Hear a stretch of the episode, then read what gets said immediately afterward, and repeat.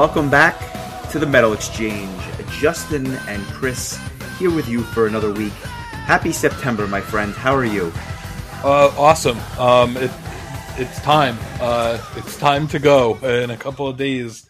Uh, I'm really excited, man. I, I, it just kind of dawned on me today that like, holy shit, it's here. Um, and uh, it's been. Can you believe it's been 15 months since we uh, last went down to the the the Prog ProgPower Festival. Uh, it was my birthday last time. It'll be your birthday and uh, and Amy's birthday this time. And there's a shit ton of bands I'm pumped about, and um, a ton of people I'm psyched to see. I, I am just uh, absolutely stoked.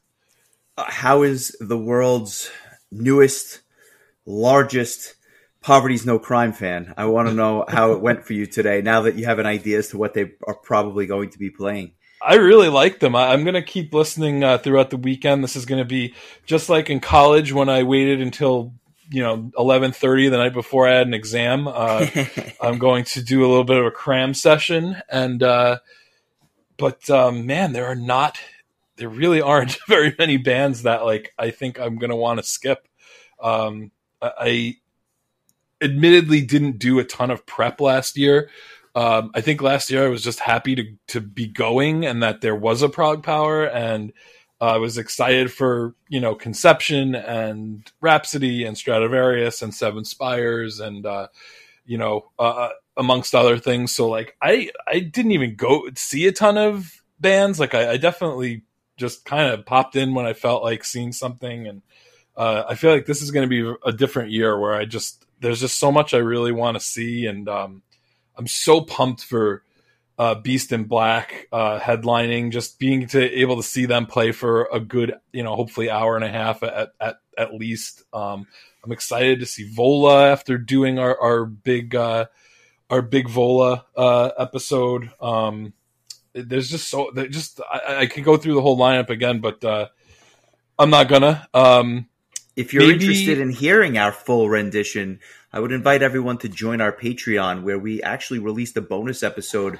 Um, I guess now would be last month in August, where we went through a deep dive into kind of our thoughts on each and every one of these bands uh, that are playing the fest. And even if you're not interested in the festival, uh, lots of cool bonus material that we've been putting out on the Patreon exclusive feed. So uh, do check that out.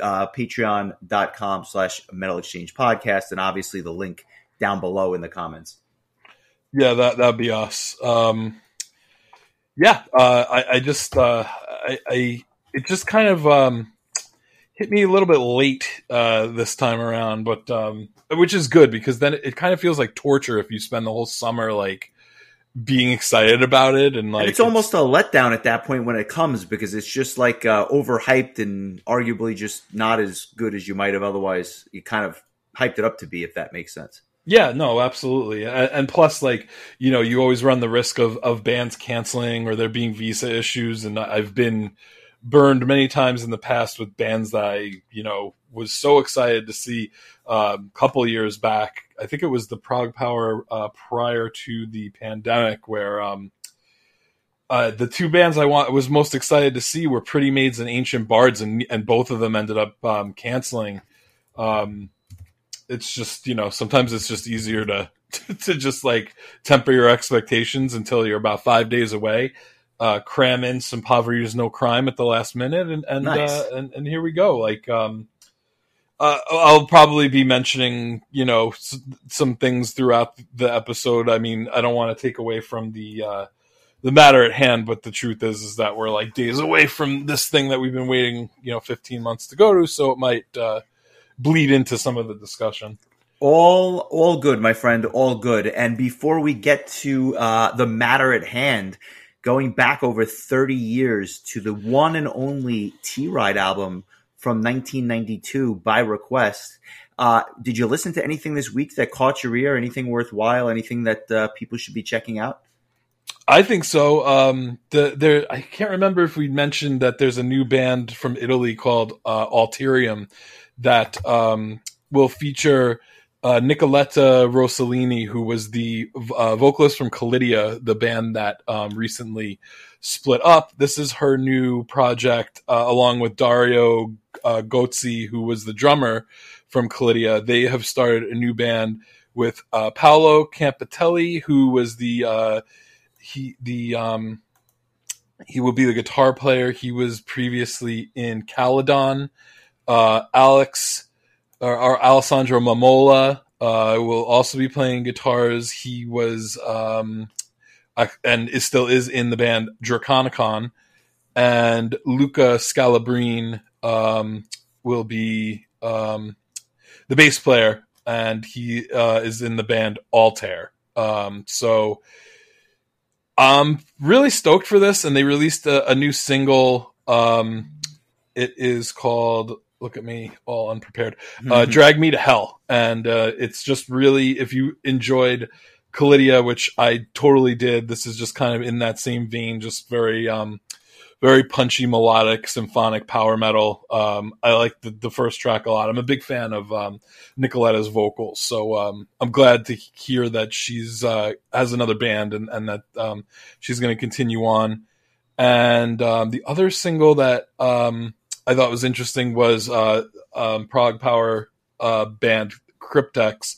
Uh, released a new single from their upcoming Nimbus album, which is coming out, I think, at the end of uh, September at some point in September. But the track is called Devil's Casino. Um, much like everything else I've heard from this band, it sounds like totally different from the last song in a good hmm. way. Um, but uh, I'm excited about seeing them at Prog Power, and um, they uh, had announced that uh, the singer from Xandria. Uh, Xandria will be at Prog Power signing autographs and um, just hanging out because uh, the band that they are touring with, or the bands they are touring with, Battle Beast and Kamelot, are performing on Friday. So they're just going to be there uh, doing their thing. And thankfully, uh, the the the guys from Cryptex figured, well, uh, Amber's here, so let's have her come out and do something with uh, Cryptex. So that's uh, it was. Remains I thought it was going to be a surprise, but is. they kind of let the cat out of the bag but have no idea what they're playing. No, no, not not a clue. Um, this might be. I think this is the only band at this point where I was not able to get maybe them and Zero Hour, the two bands I was not able to get a set list for. Um, so I I listened to like a handful of songs, so there's stuff I might not know, but it was intriguing enough where I'm just like, let's see where this goes. Because and, and and Glenn, the promoter of Prog Power, is pushing hard that this is going to be like a really special set, and uh, who who would know better than the guy who runs the the face that runs the place, as AJ Styles would say. So. and he's not trying to sell tickets because it's sold out. So it's not like this is a a, a blast no, just no. to get. So I wanted to just mention that. Um, but going back to Italy for a second, uh, a band that I've been listening to for the better part of a decade now, a band called Noveria out of Rome, has released their new album, The Gates of the Underworld. And I guess um, kind of like a DGM, but it's really prog metal with touches or I guess hints of power metal scattered throughout. But their uh, this album's really good. Not anything that you haven't heard from these guys, but their brand of prog metal is something I can definitely sink my teeth into. It's crunchy, it's melodic, um, but it's heavy enough that it really uh, kind of drags you in. So I'm I'm definitely a fan of these guys, and it was nice to hear some new music from them. I thought the new album was fabulous. Um, I, believe it or not, it was brought. It was uh, recommended to me by Knops, um, and he was. He said he said it reminded him of Master Plan. That's all I needed to hear, um, and I, I, liked it a lot. It's it's. Uh, I've only listened to it once, but seems destined for my end of the year list at this point, just based on the first listen. So uh, good stuff, and thanks to Knops for mentioning it. Um, I have a feeling that you would have probably told me about it anyway, but uh, Knops beat you to the punch. So kudos to Knops. He he definitely did, but uh, happy that you like it for sure. I thought that um, when it comes to prog, I know the kind of prog you prefer or at least gravitate towards, and I could definitely see why this fits the bill in that it's a little more accessible and a little less um, experimental, I guess we'll say, than than other bands. I cannot say that for our request this week. The, the, our request this week is one of the most fascinating exercises I think we've ever done on the podcast, and I mean that sincerely. This is episode what 169. I don't know that I've listened to an album more and not know what to make of it after the first bunch of listens that I did this album by T Ride. And for those that know the band, you know, I'm, I'm not telling you anything that you don't know, but for those that don't, and, and, and, and I certainly didn't, this is a band out of San Francisco. They released their self titled album in 1992, and then they ceased to exist. They never came out with anything, and the album actually had a bit of success with songs being used on movie soundtracks and on TV shows. And um, then you never heard from these guys again. And it's it's really four guys. Uh, the most famous of which is uh, their drummer Eric Valentine, who would go on to a lot of notoriety, but as a producer, uh, producing for bands like the All American Rejects and Slash from Guns N' Roses, Third Eye Blind, Smash Mouth, etc. Um, just you know, very very notable, no, no, no, you know, a lot of notoriety as a producer. And uh, this album just kind of get pushed to the wayside in many ways. Um, I had certainly never heard of it until Richard Mosley, one of our Patreons, had suggested we listen to it. And listen, I did time and time again, trying to make heads or tails uh, out of this album before we talk about your initial impressions, had you ever heard of this band before, or was this something completely out of left field for you?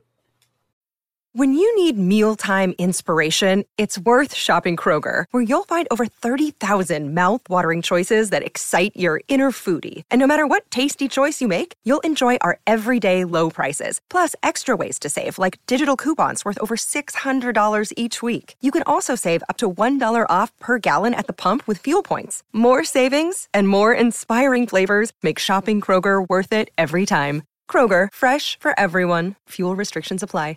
Another day is here, and you're ready for it. What to wear? Check. Breakfast, lunch, and dinner? Check. Planning for what's next and how to save for it? That's where Bank of America can help. For your financial to-dos, Bank of America has experts ready to help get you closer to your goals. Get started at one of our local financial centers or 24-7 in our mobile banking app. Find a location near you at bankofamerica.com slash talk to us. What would you like the power to do? Mobile banking requires downloading the app and is only available for select devices. Message and data rates may apply. Bank of America and a member FDIC. No, I've never, I never, I'd never heard of this. I, when, when Rich sent us his list, this, I think was the only band that I was just like, what? Like, I really had absolutely no clue, uh, what to, what to expect at all. Um, you know what's crazy though? And, and, um, you know, our, our friend Carrie is going to get a kick out of this, uh, you know, because of me and his uh, mutual love for the Monkees. But um, Eric Valentine's first experience with music was listening to the Monkees as a child and wanting to play drums. So, oh, that's um, that's funny. Yeah, uh, and he's married to Grace Potter, who um, is uh, uh, actually happens to be friends with my my cousin who got me into the Monkees. So everything kind of oh, that is really wild. yeah, going full circle. Yeah, full circle. Uh, really wild. I, I, I just realized this was the, was the case, and I just texted her, and and um, I just uh, I thought that was wild. But um, another member of the band, uh, Steve Ouimet, I believe is the the pronunciation. Um, I had, had heard of him before because he did a lot of work for Guitar Hero. Um, he did a lot back when the game was the game first came out. Um, they weren't getting the the licensed songs for a lot of the bands, so they were having basically these sound alike covers. And he did a lot of work uh, playing the the guitar, um, you know, for these cover tracks, if you will. And um, he does uh, probably most prominently. There was a cover of "The Devil Went Down to Georgia." Uh, where you play um, you play a guitar duel with the devil, and uh, it's kind of, it's like a hard rock version of the devil went down to Georgia, which was you know originally done by the Charlie Daniels band. It's a really fun part of the game. This was in Guitar Hero Three: Legends of Rock, which was like the first Guitar Hero game that I bought like the day it came out. I got like the you know the big box with the with the guitar and everything. I was so excited. It was back when I was living uh, in West Islip, and oh my god, I have such uh, fun memories of that. And and uh, I also remember hearing that um, Living Colour uh, could not locate their the master uh, for the song uh, Cult of Personality to provide for the game. So they went in the studio and re recorded the song for Guitar Hero, which I wow. thought was a really cool thing. So um, I had same, no idea about either of those things. Yeah, so, so, same thing uh, for Guitar Hero 3. Um, I, oh my God, I have such fond memories of playing those games and, um, you know, those Guitar Hero and Rock Band games just completely oversaturated themselves right out of the market. Um, just yeah, way too much. But uh, that's why when I saw Steve Ouimet's name, I was like, "Holy shit, I know him!" Um, so that's why. Um, and, and and I think it's important while we're kind of halfway through the other two members, Geoff Tyson on guitar and Dan Arlie on not only lead vocals but bass. It's a four man group. Uh, I, I think the interesting thing about them though is you know, I still haven't even talked about what they sound like. And the reason is because they really have a unique sound. And although I think that there's hints of other bands sprinkled throughout, and I'll, I'll get to that, you know, as we kind of talk about each song, I've seen them called experimental metal. I've seen them called alternative metal, depending on where you look. Uh, but certainly, I think Joe Satriani said it best when he described them as, quote, the future of metal, which quite frankly is one hell of a compliment from uh, you know one of the world's best guitar players uh, in Joe Satch. So quite the compliment for this band that comes in like a lion and then just kind of goes out a little bit slower than that because they just never put anything else out. Uh, really, really interesting. But a band, a band, and an album that was formative for Richard Mosley in many ways. And I think it's probably no better time than just to read what he had to say about the album before we kind of get into it and do our deep dive. So, uh, if you'll indulge me for a second, he said the following I've been a massive fan of the T Ride album since I first heard it around 30 years ago. It had slash has all the elements I love in music, but managed to sound totally unique, like nothing else out there at the time or since. I'll interject I agree with that. All the songs are super concise but filled with intricacies. The vocal harmonies are amazing and so well arranged. There are shot bursts of guitar technique all over the album uh, without there ever being a traditional guitar solo. That's actually one of the things I was going to mention. But the drums are huge and the bass is super punchy, due a lot to the fact that the bass was being played with drumsticks used to hit the strings rather than pick or finger slash thumb. They managed to convince their record label to let them spend their advance on buying their own studio equipment and record the album themselves, and then let drummer Eric Valentine, who was only 20 at the time, mix it because none of the big names who were asked to mix it could understand what they were going for or what kind of sound they were trying to achieve. They recorded most of the second album before calling it quits, and some of those songs can be found on YouTube. Eric Valentine would go on to be a very successful producer and mixer not long after, which isn't surprising given the production techniques on this album that were way ahead of their time. Definitely my top five most played, love it, but understand why it went over a lot of people's heads. Sorry for the length. Um, so that's Richard Mosley's thoughts, and I want to thank him for the suggestion because honestly, had it not been for Richard, I don't think I would have ever knew this album existed, let alone listened to it uh, practically a dozen times. Yes, uh, absolutely agree. Thank you, Rich, for the uh, the blurb and and the the request. Um, I think if I were gonna make a genre like like come up with a genre for this like i funk metal was kind of where i totally agree yeah i was leaning it, it reminded me quite a bit of um, faith no more who we talked about not terribly long ago but um, at the same time uh, the vocals reminded me quite a bit of john bush from armored saint and and huh. he was in anthrax for a time um, there's parts where I think the vocals sound remind me of David Lee Roth. Um, so it, it's really interesting, and and there are no two songs that sound alike on this album, at least as far as I, I'm concerned. I agree with you. And what's interesting is it's a short album. It's about 34 minutes and change. So each song, each of the 11 tracks are like, for the most part, between two and three minutes a piece. I mean, there's some that are, you know, a touch longer, but there's a lot of short tracks. So it's almost like listening to a Green Day album where it's like you're in, you're out, and you're on to the next thing. But I think that actually made for a better listen because I didn't think at any point that it dragged. It was just hard for me to understand or even appreciate what it was I was kind of dipping my toes into those first few listens because I was just so I'd never heard anything like it. I just have never heard anything like this. And as I listened to it, time and time again, it started to really kind of sink in after about a half dozen listens. And then I could formulate a real opinion by the, you know, the 10th, ninth or 10th listen. yeah. Uh, I, I kind of went through the same thing where the first couple of times I just was, didn't really know what to, what to make of it. Uh, I'm still not sure I know. Um, I have zero clue what song I'm going to choose for song of the week. Uh, I, I, this was really unlike anything uh, I've ever heard, and I mean that in, in a good way. Uh, it was just a really, um, really interesting. Um, I, I, I kind of like want to go back and watch Encino Man and Captain Ron, uh, just so I can hear the songs from this album.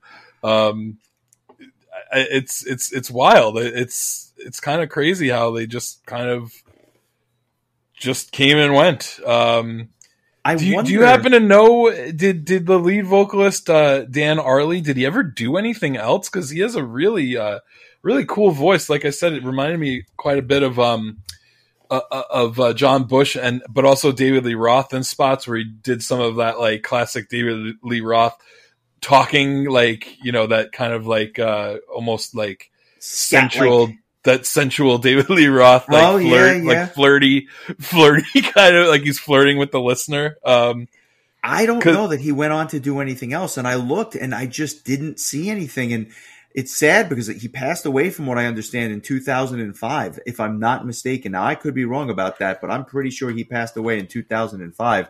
Um, he's the only he's member a, of the band that doesn't have a Wikipedia entry, so I don't know. I mean, I could be wrong about that, but um, you know, and maybe I am, but I, I I'm not sure. I'll just say that I don't. I, finding information about him damn near impossible, but uh, fascinating. Um, you know, maybe I'm wrong. Maybe I'm wrong. Maybe he's still around, but I, I, I couldn't find anything else about him. And um, you know, I, I all I can say is if an interesting listen and one of the most difficult reviews that I think we've ever had to do. So, you know, with with that backdrop, let's uh let's jump into it shall we? This album kicks off with zombies from hell and you mentioned it earlier so i'll, I'll just kind of echo it.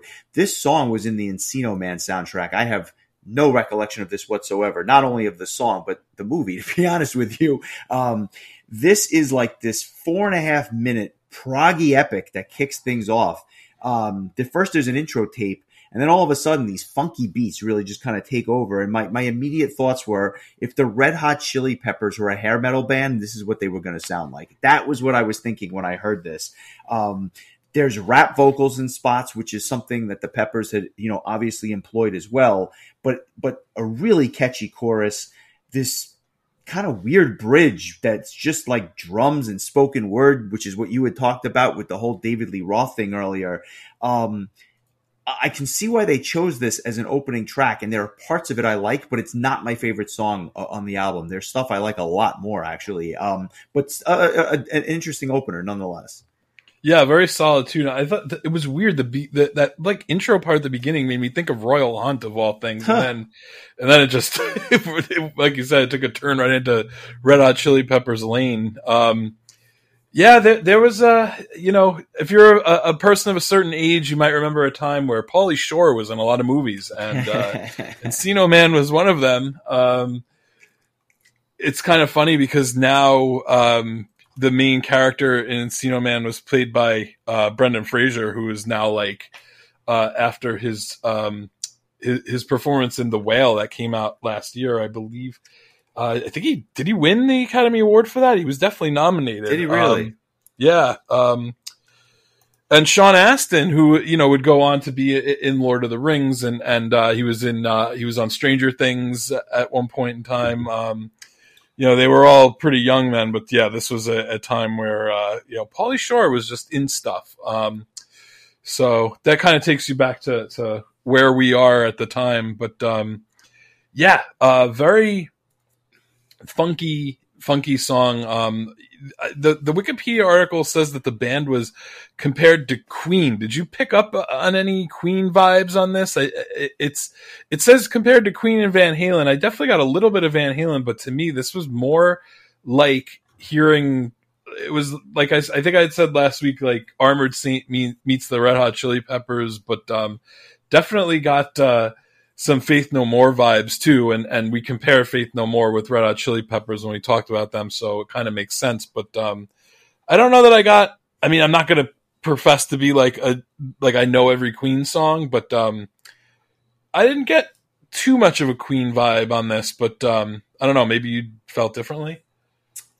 I didn't get the Queen vibe totally, but what I did, or what I can say, is the way that the vocal lines and both and especially the backing vocals which are very prominent throughout the whole disc um, that that's where i hear the queen just in the the vocal arrangements and the vocal lines not so much the songs themselves. I think the songs themselves in many spots do have more of a van halen flavor like you had mentioned. Uh, i'll get to some of those tracks as we get to them.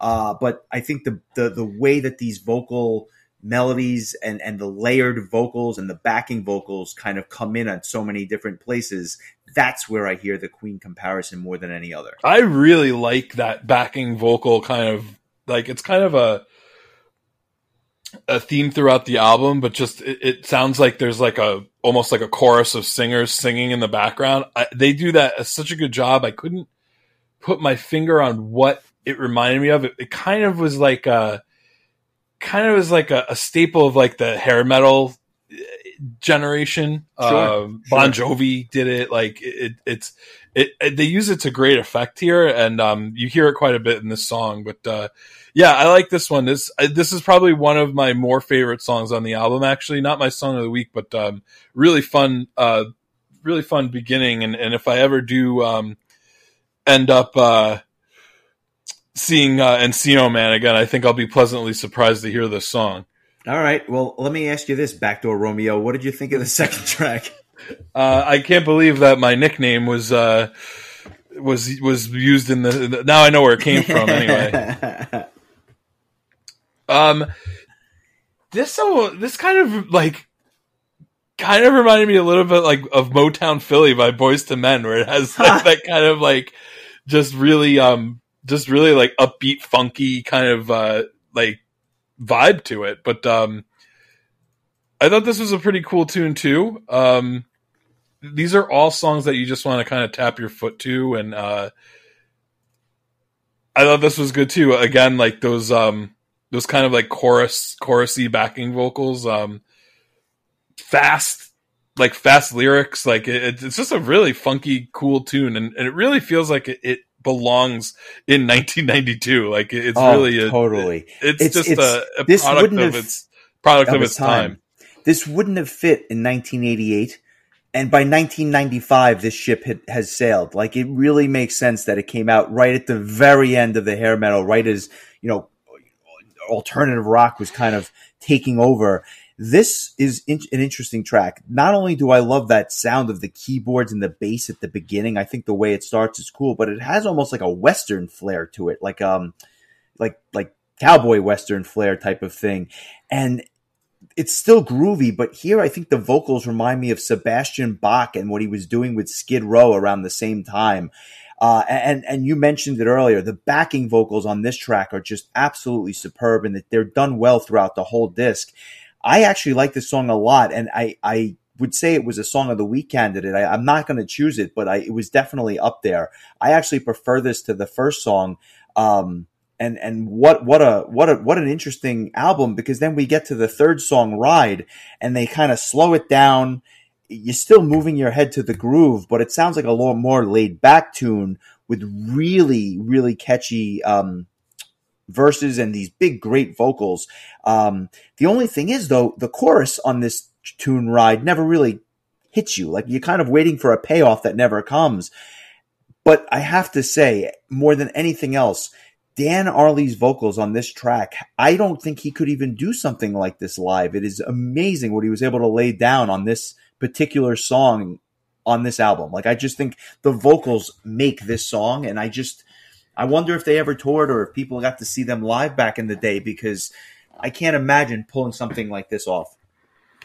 Yeah, you'd almost need like the entire band to really be have those microphone stands set up, and yeah, reminds me of Ser- uh, Serenity when they would play live and the entire band would be harmonizing. I, I, you don't see a lot of metal bands doing that, and when they do, it's really impressive. Um, you know, uh, my, I, I, always think of Michael Weikath from Helloween, who like always joked about what, how what a terrible singer he was, and how he always hated doing backing vocals. And the Helloween was lucky enough to have a guy like Roland for so many years who had an actually nice singing voice doing the backing vocals, but then uh, then he left. I guess Wyke had to get back uh, get back to doing that again, and he I just know that he was never uh, never a big fan. Um, I know Steve Williams from Power Quest uh, would do uh, backing vocals live as well, which I, I, just always think it's a cool thing. So um, if they were able to pull this off live, I think it would probably be really cool to hear. Um, but yeah, I like this song too. It's a little bit more um, understated than the first two tracks, like um, a little bit more kind of a mid mid paced kind of tune. Uh, but again, like you really just tap your toe because it's it's just kind of a funky tune. But yeah, those those like those just um those backing vocals are just such a cool uh such a cool addition to um this song, much like the previous two. We get to you and your friend, and before I kind of get into this song, I'll just pose a question. Was this if not the inspiration for, was this really the first Steel Panther tune? Because like this song has uh, innuendo all throughout the lyrics. But the irony, the song actually starts off and it makes me think of Michael Jackson at the start. And then the vocals kick in and it makes me think of Weird Al's parody of Michael Jackson. So this song is all over the place, but this is like beat it and eat it all in the same song. Um, a cheeky little tune, I think, oddly catchy. And I love how that bass sound has that fuzzy bass sound to it. I think it's a nice change of pace. Um, I this is a song that grew on me. I didn't care for it at first, but it kind of grew on me throughout the week. Yeah, I feel like Dan Arlie's vocals when he does the lower register, he actually sounds like a different singer than when he does the higher register, where I think he sounds like a lot like John Bush. Um, sounds like a totally different guy here, but yeah, again, just um, kind of a kind of an understated kind of tune. Um, it never really like comes out of like second gear like you don't and like like you know rich mentioned in his uh his blurb earlier like you don't really get much of any guitar solos. And uh, so like this song along with um at least one other maybe two more it just um is kind of just like a really simple just like a really simple track. Like uh it, it what you hear is what you get. And um I, thought it was a pretty good tune. Um but uh yeah, it's quick. It's like you know, two two minutes and and and change, and uh, again in and out. And this was a a fast listen, but um, yeah, that might that might be the shortest song on the album. But we don't need these songs to be any longer. I think a lot of these songs, the charm is in the simplicity, not in terms of the song themselves and the arrangements, but just you're in, you're out, and you get to the next one. I don't know that this would have kept my attention if some of these songs were double the length or a five minute epic. I just don't think it was needed. Yeah, I can't can't can't really disagree with that at all. Um, it just it works as as what it is. And then we get to I Hunger. Talk to me about this track because this one I think stood out to me for for reasons which I haven't yet talked about. Um, any thoughts on this tune? It has um it definitely has kind of like a 80s hair metal kind of vibe to me. Um, like a funky 80s hair metal like i don't know a lot of these songs really kind of because of those those backing vocals really like take me back to that that kind of time it's it's really like to me it's really like taking um taking like heavy metal vocals and putting them over a a Faith No More or Red Hot Chili Peppers style uh, musically. Um, but I thought this was another like really just funky, you know, foot tapping kind of tune, and um, I you know I like this one as well. What What about you? I actually have it as my song of the week because of the reason you mentioned. This was like the last remnants of the 80s hair metal movement. Great keyboards, great sound effects, uh, and and some tiny little guitar solos kind of sprinkled in, and I do mean little. These are not extended solos by any means, but just a real cool 80s vibe to it. I almost hear Prince in a lot of spots on this as well. Great chorus, and it just got stuck in my head. So for that reason, I'm like, you know what? I'm going to make this my song of the week. So let's give it a listen, and we'll uh, continue to share our thoughts on uh, the T Ride debut album from 1992.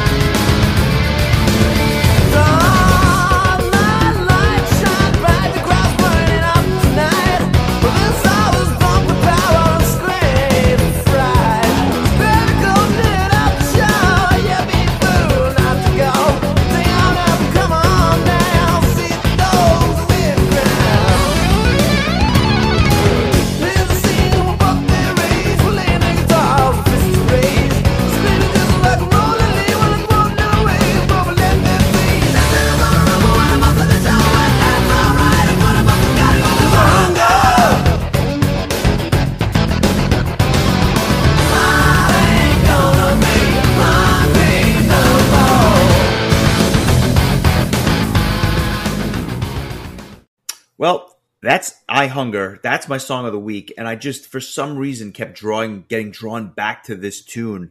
Uh, just very, very catchy. Uh, the next track, however, Luxury Cruiser, I'm still trying to scratch my head and figure out what the hell this song is. Uh, this one, it starts off like the drums have like this caveman vibe to it, which actually makes sense for Encino Man, even though it wasn't used. And the song itself is like this mid-paced tune with a really strong low end, but it's the way it's constructed is just a, I'm scratching my head. It has like this Alice in Chains meets Red Hot Chili Peppers vibe during the verses, but then the chorus is like more upbeat, melodic, and then right when you think you're about to zig again, it completely zags with this whimsical bridge that kind of comes out of nowhere, but I actually enjoyed it quite a bit. I just I found myself scratching my head at the end of this song every time, but in a good way, right? Like I don't know what's happening, but I kind of like it.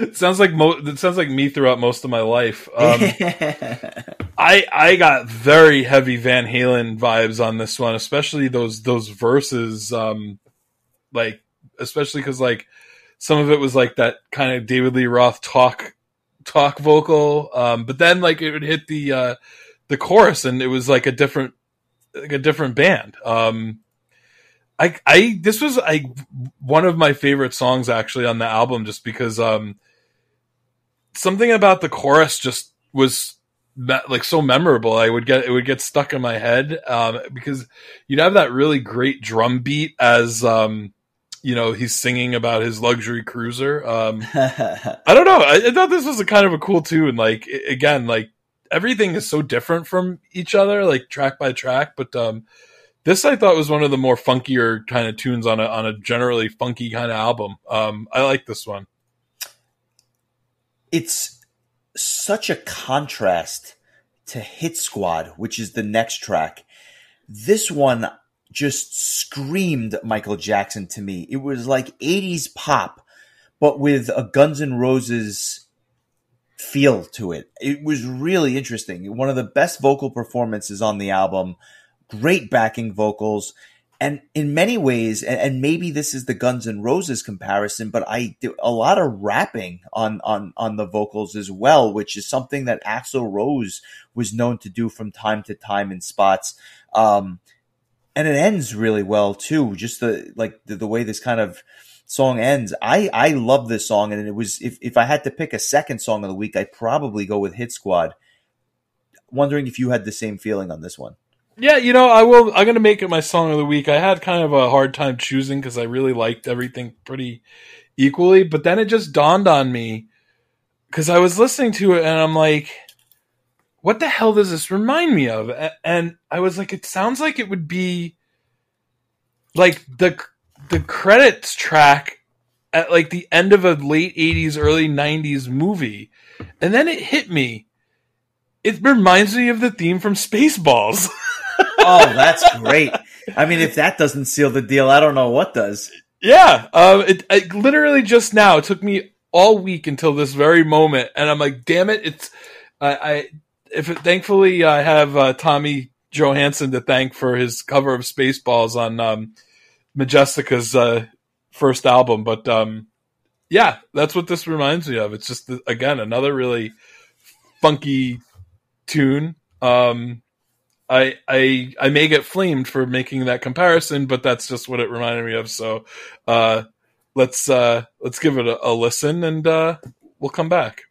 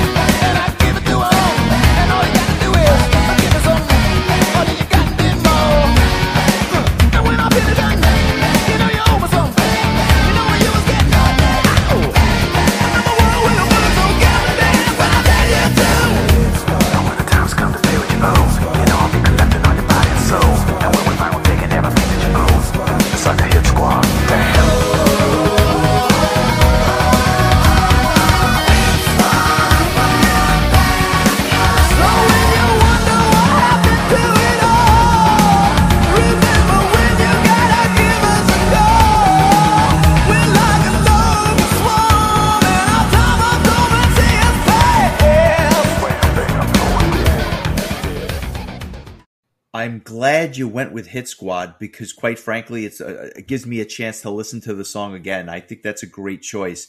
Um, the next track, Bad Girls and Angels, also a bit of a Steel Panther thing going on with this one. This one, though, more upbeat, almost has like a scat like vibe mixed with Guns N' Roses, I, I think. Um, and you can tell that the verses are, are kind of going to lead to something big, but then the payoff I don't know. Was it? I, am not sure. Like I go back and forth. There were times where I was underwhelmed, but then there were times where I just kind of, you know, I I, I thought it kind of fit the bill. But I, I guess when it, at the end of the day, I, I did expect something a little bit bigger and catchier. Um, but what's interesting about this track is the bridge, which has this jungle vibe to it. It's almost um, it's almost like you're like in the Brazilian rainforest or the African jungle or something. It's really an interesting interesting tune, but I, I have a hard time putting into words whether or not I liked it because I'm still not sure. The the vocals like are just wild to me because it it sounds like he's alternating between Axl Rose and David Lee Roth, like it, which you know, cheers to that. If you can do both of them, that you know, that's uh, it's a it's a interesting song. Um, again, like it almost has kind of like a like a rock song on Broadway almost kind of vibe to it. it it's uh I kind of like this one, but mostly because of the vocals. I thought the vocals were just really cool on on this track. Um and again, like it, it has this really like purveying uh drum beat to it that just it always keeps you just like keeps your foot kind of tapping and, and in on it. Like I really, I found myself like I listened to this quite a bit while working, and I just found myself like bopping my head and and just really um enjoying it and, and being kind of like shocked at how fast the album was over. I can see why Richard listened to it as much as he did because every time I listened to it, I picked up on something else, but it was generally, generally speaking, an easy listen, which I thought was a good thing. And and the songs weren't long for the sake of being long. It was like they hit their mark and then they moved on. And they even threw on an instrumental track, which is Bone Down, the next kind of tune on the album. Um, this one was weird too because first I was hearing Thunderstruck by ACDC, but mixed with Van Halen and that doesn't suck. Those are two of my favorite things. So like this is a really interesting instrumental tune and it gave everybody in the band kind of a chance to shine but without being overly self-indulgent as the song itself is only what like 2 minutes and 20 seconds. Kind of a cool track and and and and and breaks up the back end of the album, which I actually like quite a bit. Yeah, and it was on Baywatch for some reason. Who knows? Who knows? Maybe it's called Bone Down for a reason. But uh, I digress. I digress. What are your thoughts on this instrumental? I feel track? like this episode is getting uh, raunchier than the Steel Panther episode somehow. what did you think um, of the um, tune?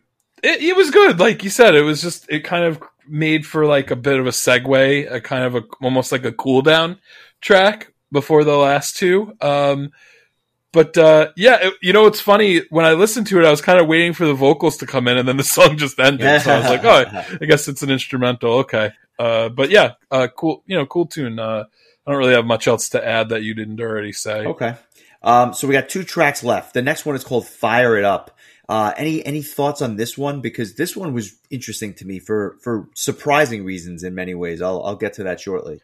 Yeah, it, again, it, it's another one of those songs that I feel like has a bit of that late 80s hair metal, like one of those just uh, kind of mid like just mid tempo um i don't know like you know you know what what it's it's reminding me of def leppard um just okay. that if that makes sense especially again like those backing vocals very def leppard-esque um i like the uh I like the, the, the, I think that the uh, the vocal lines are really catchy. Um, again, just another really kind of funky tune. Um, I uh, I like this one. It's probably one of uh, one of my more more uh, preferred songs on the album. It has, especially at the start, this proggy vibe to it, and almost reminds me of what Fates Warning was doing at the time, which again, never a bad thing. Um, the layered vocals are very pronounced on this, very prominent. And the extended bridge I thought was a really nice touch. If I had to criticize it, it kind of ends abruptly, almost like a pull me under type of thing where it's just like, okay, I guess the song's over. But um, all in all, a good song, but not as good as Heroes and Villains. I really enjoyed this last track, one of my top three on the album it almost sounds like it should have been the theme song to like a TV drama show. Um, it has this electronic vibe on it, which is something that I hadn't heard on really most of the tracks on the album. And then there's like this extended vocal solo, and it's just got this chill vibe to it that I really liked, and I thought it was a cool way to go out. Um, a fantastic bridge, really cool. Um, little subtle guitar solo on this thing. Again, very subtle, understated, but a cool way to go out and just kind of an intriguing track where you're like, all right, I'm looking forward to this band's next album, only to find out that they would never record anything else again, at least uh, officially. Yeah, uh, it is kind of uh, kind of disappointing to, to just have this like really great album. Obviously, it was very formative for Rich, and then next thing you know, there's that's that. Um, I feel like if there were any song on the album that that reminded that made me think of Queen, this was definitely the one. Um, but again, like the vocals are just more a little bit more of the um, that kind of glam hair metal vibe. But like, yeah, I definitely get kind of like that chill kind of um, Queen esque vibe on this one. So if there was, if people were comparing this band to Queen, at least this song, I can understand why. Um, but yeah, totally. a, a very good um, way to kind of uh, close things out. And I really, again, I really like the uh, the vocal lines on, on this one. I I I think that um, as much as I enjoyed just the kind of general funkiness and and foot tapping of this album, I thought that Dan Arlie's vocals were for me the highlight of this album, just because he he just is such a cool sounding singer, and to be able to sound like Axl Rose, John Bush, David Lee Roth, uh, I forgot who else I mentioned. Like, but it's it's impressive. So uh, you know, very cool. So for this album, by this one and done who you had never heard before and, and short of going on YouTube will probably never hear anything by these guys again. What are you giving this on a scale of one to 10? Because like I said, this was a trip. I, I spent more time with this with uh, uh more listens than any other album we've covered in the last three years. Uh, yeah, I'm trying to think. I think I made I think I may have listened to this six times. Um, and I really wanted to make sure that I really kind of got it. And I think that today, I actually listened to it twice today. And like we said, like it's, it's easy to listen to because it's not very long. Um, I, I I'm going to give it a seven. I, I thought it was, um, I, you know, I'll even give it a seven point two five. As a matter of fact, I just thought it was a really solid and, and enjoyable listen, and um, and, just again, just echoing your what you said earlier. Like, thanks to to Rich for this recommendation and this request because I don't think there was a chance in hell I would have ever heard this otherwise. Um, so uh, again, something to add to the uh, to the just the vast uh, amount of, of, of stuff that you know I just passed me by, and um, now I have been given the opportunity to to actually give it a uh, a, listen, and and um, I thought it was really enjoyable. Like you said, like it was in and out, it was catchy, it was fun, um, good stuff, and and uh, and I thought just a very easy uh, easy, even though I had to listen to it six times to get it. but it was, but it was easy to listen to. It wasn't uh, like unenjoyable or or like or like super proggy where you just really need to kind of ingest it. It was just kind of like, I think it was just um, because of how different it was. I think it, it almost took me aback. Like, oh, okay, um, this is this is different. But how I felt about it at the beginning was very different than how I ended up feeling about it at the end. I totally agree with that last statement. Um, my score after the first listen would have been like a question mark. I wouldn't even have had a number. I would have been like, what the hell am I listening to? Uh, I'm still not sure what it was that I listened to, but I did listen to it a lot and it just steadily improved. And I found myself, depending on where I was, the listens got better, but the sound got better. It's not the greatest mix for an album from 30 plus years ago, but while normally headphones things kind of pop for me this one sounded so good in my car for some reason that it was like i really enjoyed the experience of driving and listen to this this is going to get a seven from me however i think it's something that i'm going to listen to more and more like i'm not done listening to this album which is the biggest compliment that i could give it and i can like i said i can understand why rich listened to this so many times throughout the years because it's something you can go back to and I think it would stay fresh. I don't think it's going to have that fatigue factor that sometimes albums can have after we've listened to them for a week. So thanks for the recommendation. Um, looking forward already to October's recommendation, which I think is very timely, but I'll just leave that there for now. Um, and not to mention that Rich has about nine other albums that he requested that which, we'll have to get back to. So which will which we will do in due time. So another perk from the Patreon. So consider joining, so you too can be recommending albums that we cover uh, on a regular basis. But um, yeah, T Ride, 1992. Uh, quite quite the quite the trip for sure.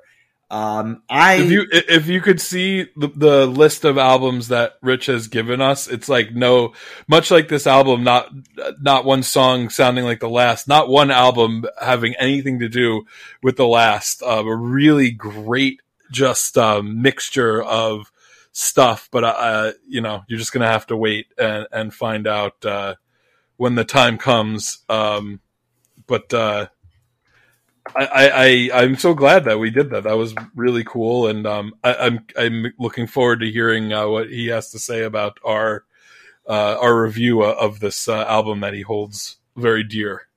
Yeah, well said, well said.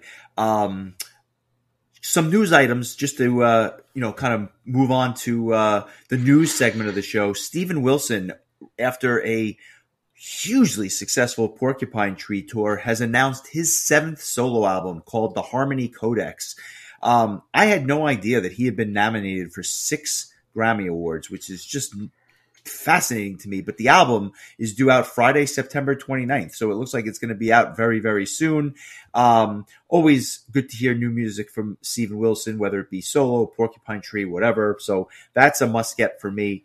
And something that I have already, but just not in this format. Savatage is re-releasing Ghost in the Ruins on vinyl with bonus tracks and photos, yada yada yada. Uh, if it's anything like the other Savatage vinyls, it won't be cheap, but nonetheless, for the Savatage fans out there, something to think about. I what's really kind of curious to me is these bonus tracks, which um, you know, whenever I hear Savatage bonus tracks, my my ears perk up.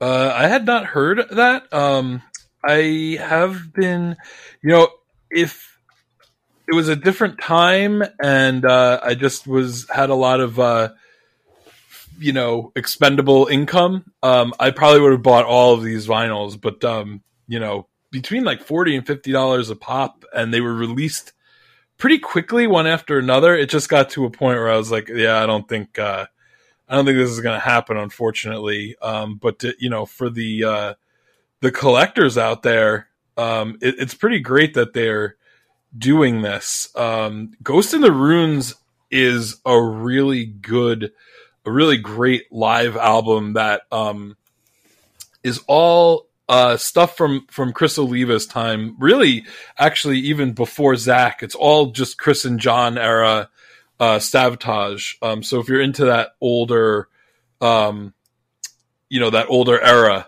uh, the, it's a really, it's it's a really the production's really good for like what would be, you know, an older uh, recording. Um, just a just a good you know just a really good live album. I remember ordering it from um one of those metal album catalogs back in the day um uh, along with um the the live in japan 1994 live, th- those are the two at least two officially released Savatage live albums. And um that one was uh, recorded during the handful of rain tour. So it has uh, alex skolnick on it and um another a good album, but I think this one is definitely more of a uh, a classic. So uh, cool to hear that, and uh, I, I, like you. I'm very curious as to what the um, bonus tracks on this uh, will be.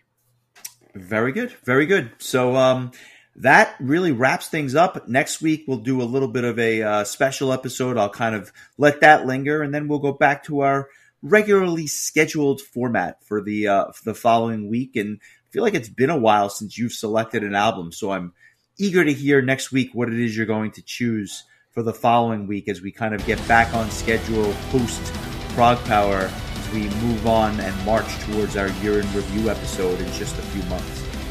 Yes, I'm eager to hear as well what I'm going to choose, as I do not quite know what that is yet. But uh, in the meantime, uh, we have some uh, we have some other things to attend to, and uh, we'll have plenty to say about that, and uh, we're, we're, talking about some some what we're going to do while we're while we're away, and, so we'll see what we might be able to do as far as providing content uh, while we're there. Um, that's kind of up in the air, but we're going to work on it, and we're going to see try and figure things out. So uh, all I can say is just keep an eye on the socials, and we will make sure to update uh, update everybody on anything that is planned there. Uh, that's where you would find out. Or if you're at Prog Power, just walk up to one of us and ask.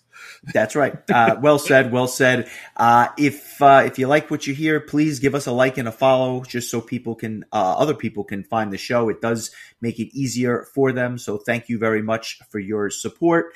Uh, we will catch you very very soon, and in the interim, I will see you in just but what a few days now. So enjoy, and I will uh, catch up with you very very soon. I am looking forward to it, my friend. Uh, we're gonna have a, a lot to talk about. Cheers. Take care, buddy.